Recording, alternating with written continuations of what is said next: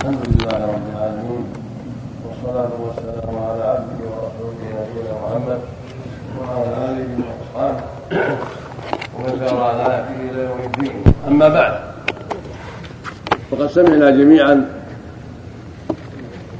هذه المحاضرة المباركة التي تولى إلقاءها صاحب الفضيلة الشيخ عبد الرحمن بن عبد الله بن ريان في موضوع التشاؤم وفي موضوعات أخرى. حول الحذر من المعاصي وعادات الجاهلية وحول الحذر من البدع وسائر ما حرم الله عز وجل. وحول وجوب القيام بالأمر بالمعروف والنهي عن المنكر وأن إهمال وأن إهمال ذلك من أعظم الأسباب. في حلول العقوبات وعدم إجابة الدعوات. ولقد أجاد وأفاد جزاه الله خيرا وأسمعنا ما نرجو من الله عز وجل أن ينفعنا به جميعا وأن يرزقنا وإياكم وإياه المزيد من العلم والهدى وأسباب السعادة والفقه في الدين. إن موضوع المحاضرة موضوع مهم. وقد أبدى أثابه الله ما ينبغي إبداؤه وإظهاره في هذا المقام فالواجب على المؤمن أن يبادر إلى الامتثال فيما يسمع من الخير وفي ترك ما يحذر منه من الشر. هكذا المؤمن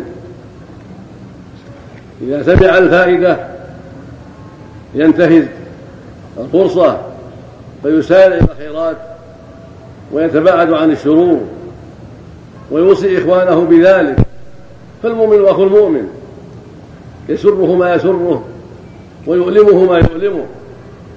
والله يقول عز وجل وتعاونوا على البر والتقوى ولا تعاونوا على الاثم والعدوان. ويقول النبي الكريم عليه الصلاة والسلام نظر الله ان سمع مقالتي فوعاها ثم أداها كما سمعها. فرب حامل فقه غير فقيه. ورب حامل فقه إلى إلى من هو افقه منه. ويقول عليه الصلاة والسلام من دل على خير فله مثل أجر فاعله من دعا إلى هدى كان له الأجر مثل أجور من تبعه. لا ينقص من أجورهم شيئا. فأنت أيها الأخ في الله إذا سمعت الفائدة وسمعت العلم فعملت بذلك فانت على خير عظيم. ثم إذا دللت إخوانك وأرشدتهم إلى ما سمعت من الخير بعد التثبت وبعد الضبط لا يجوز الإنسان يتكلم إلا عن علم وعن بصيرة وعن ضبط فيقول عن علم أو ينقل عن من سمع من أهل العلم ويقول سمعت فلان يقول كذا ويأمر بكذا وينهى عن كذا يوصي بكذا يحذر بكذا فيكون ناقلا راويا وعسى الله أن ينفع بذلك. فربما نقل علما إلى شخص غافل فهداه الله فهداه الله بأسبابه. فيكون له مثل مثل أجره. ونحن اليوم في غربة من الإسلام وفي خطر عظيم. قد شغل الناس إلا من حفظ الله بالدنيا وزهراتها العاجلة وجمعها والسعي في طرقها وأسبابها. وقد غلبت الغفلة على كثير من الناس إلا من هدى الله.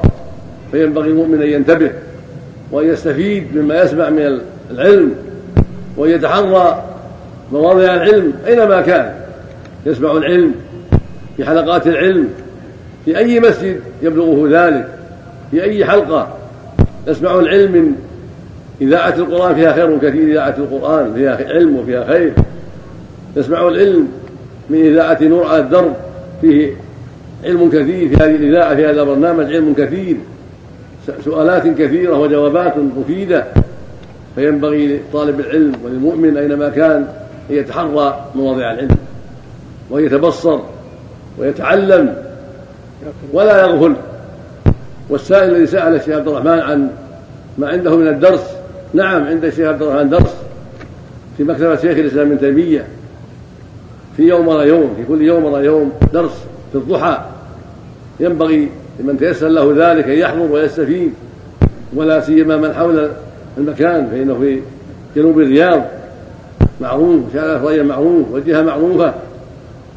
فينبغي لمن تيسر له الحضور أن يستفيد من هذا الدرس يوما بعد يوم في الضحى. كذلك في هذا المسجد في الجامع الكبير هنا دروس كل ليلة. في ليلة الاثنين والخميس عندي دروس من جماعة من الإخوان في ليلة الاثنين والخميس وفي بقية الليالي عند فضيلة الشيخ عبد الله بن عبد الرحمن بن جبريل النائب عني في هذا المسجد وهو من خيرة أهل العلم ولله الحمد جعله الله مباركا. كذلك ولله الحمد هناك حلقات علم في مساجد هنا في الرياض. ينبغي للمؤمن أن يسأل عنها ويسأل عن الحارة التي هو فيها من فيها من المشايخ من فيها من أهل العلم حتى يحضر حلقات العلم وحتى يستفيد. وهكذا في غير الرياض. في أي مكان في بريدة في الحايل في تبوك في أبها في أي مكان. ينبغي أن يسأل إذا كان هناك. يسأل عن حلقات العلم في صباح أو في مساء أو في الليل حتى يحضر وحتى يستفيد. وإذا كان في قرية أو في ناحية أو في حارة ما فيها حلقة يطلب من المشايخ اللي عنده هو جماعته يطلبون من القاضي من المدرسين يطلبون منهم أن يجعلوا حلقة علم حلقة درس يستفيدون منه. وهم وهم كذلك سوف يجيبون إن شاء الله. لكن بعض الناس قد يغفل لعدم وجود من يشجعه ويطلب منه الدرس. لكن إذا تشجع أهل القرية أو أهل الحارة وطلبوا من القاضي عندهم أو المدرس عندهم أن يجعل لهم درسا في العصر في الصباح في الليل في الوقت الذي يناسب القاضي ويناسبهم أو المدرس. هذا من التعاون بالبر والتقوى. ومن أسباب الربح والسعادة. والله يقول جل وعلا والعصر إن الإنسان لفي خسر إلا الذين آمنوا وعملوا الصالحات وتواصوا بالحق وتواصوا بالصبر. ومن أسباب الربح التواصي بالحق. وحضور حلقات العلم. وسمعتم في الحديث في الدرس في المحاضرة يقول النبي صلى الله عليه وسلم إذا إذا مررتم برياض الجنة فارتعوا. قالوا يا رسول وما رياض الجنة؟ قال حلق الذكر. يعني حلق العلم. التي يقال فيها قال الله قال رسوله. هذه حلق العلم هذه حلق الذكر. قال الله قال رسوله. أحل الله كذا حرم كذا أمر بكذا نهى عن كذا. يطلبها المؤمن. وقال النبي عليه الصلاة والسلام من سلك طريقا يلتمس فيه علما سهل الله له بطريق الجنة. فأنت يا أخي إذا جيت من حارتك أو من جنوب البلد أو شمال البلد إلى حلقة علم فأنت قد سلكت طريق تلتمس فيه العلم فهذا من أسباب دخول الجنة والنجاة من النار. هكذا لو سافرت من قرية إلى قرية لأجل حلقة العلم من بلد إلى بلد تريد حضور حلقة العلم فأنت على خير عظيم. وتعلمون في ليلة الجمعة هذا شيء معلوم في ليلة كل جمعة في هذا المسجد إما محاضرة وإما ندوة فيها خير كثير فينبغي السعي إلى هذا الخير ولو من مكان بعيد. فتكون من قال الله من قال فيه الرسول صلى الله عليه وسلم من سلك طريقا يلتمسه علما سهل الله له بطريق الجنة. هذا فضل عظيم. ويقول عليه الصلاة والسلام من يرد الله به خيرا يفقهه في الدين. رواه الشيخان البخاري ومسلم الصحيحين. من يرد الله بخيرا يفقهه في الدين. هذا يدل على أن الله إذا أراد بالعبد خيرا وفقه للتفقه في الدين والتعلم والتبصر. هذه من علامات أن الله أراد به خيرا. أما إذا أعرض وغفل ولم يبالي هذه من الدلائل والعلامات أن الله سبحانه ما أراد به خيرا لا حول ولا قوة إلا بالله. فانا أوصيكم جميعا أوصيكم جميعا وأوصي من وراءكم ممن تبلغون أن تحرصوا على طلب العلم.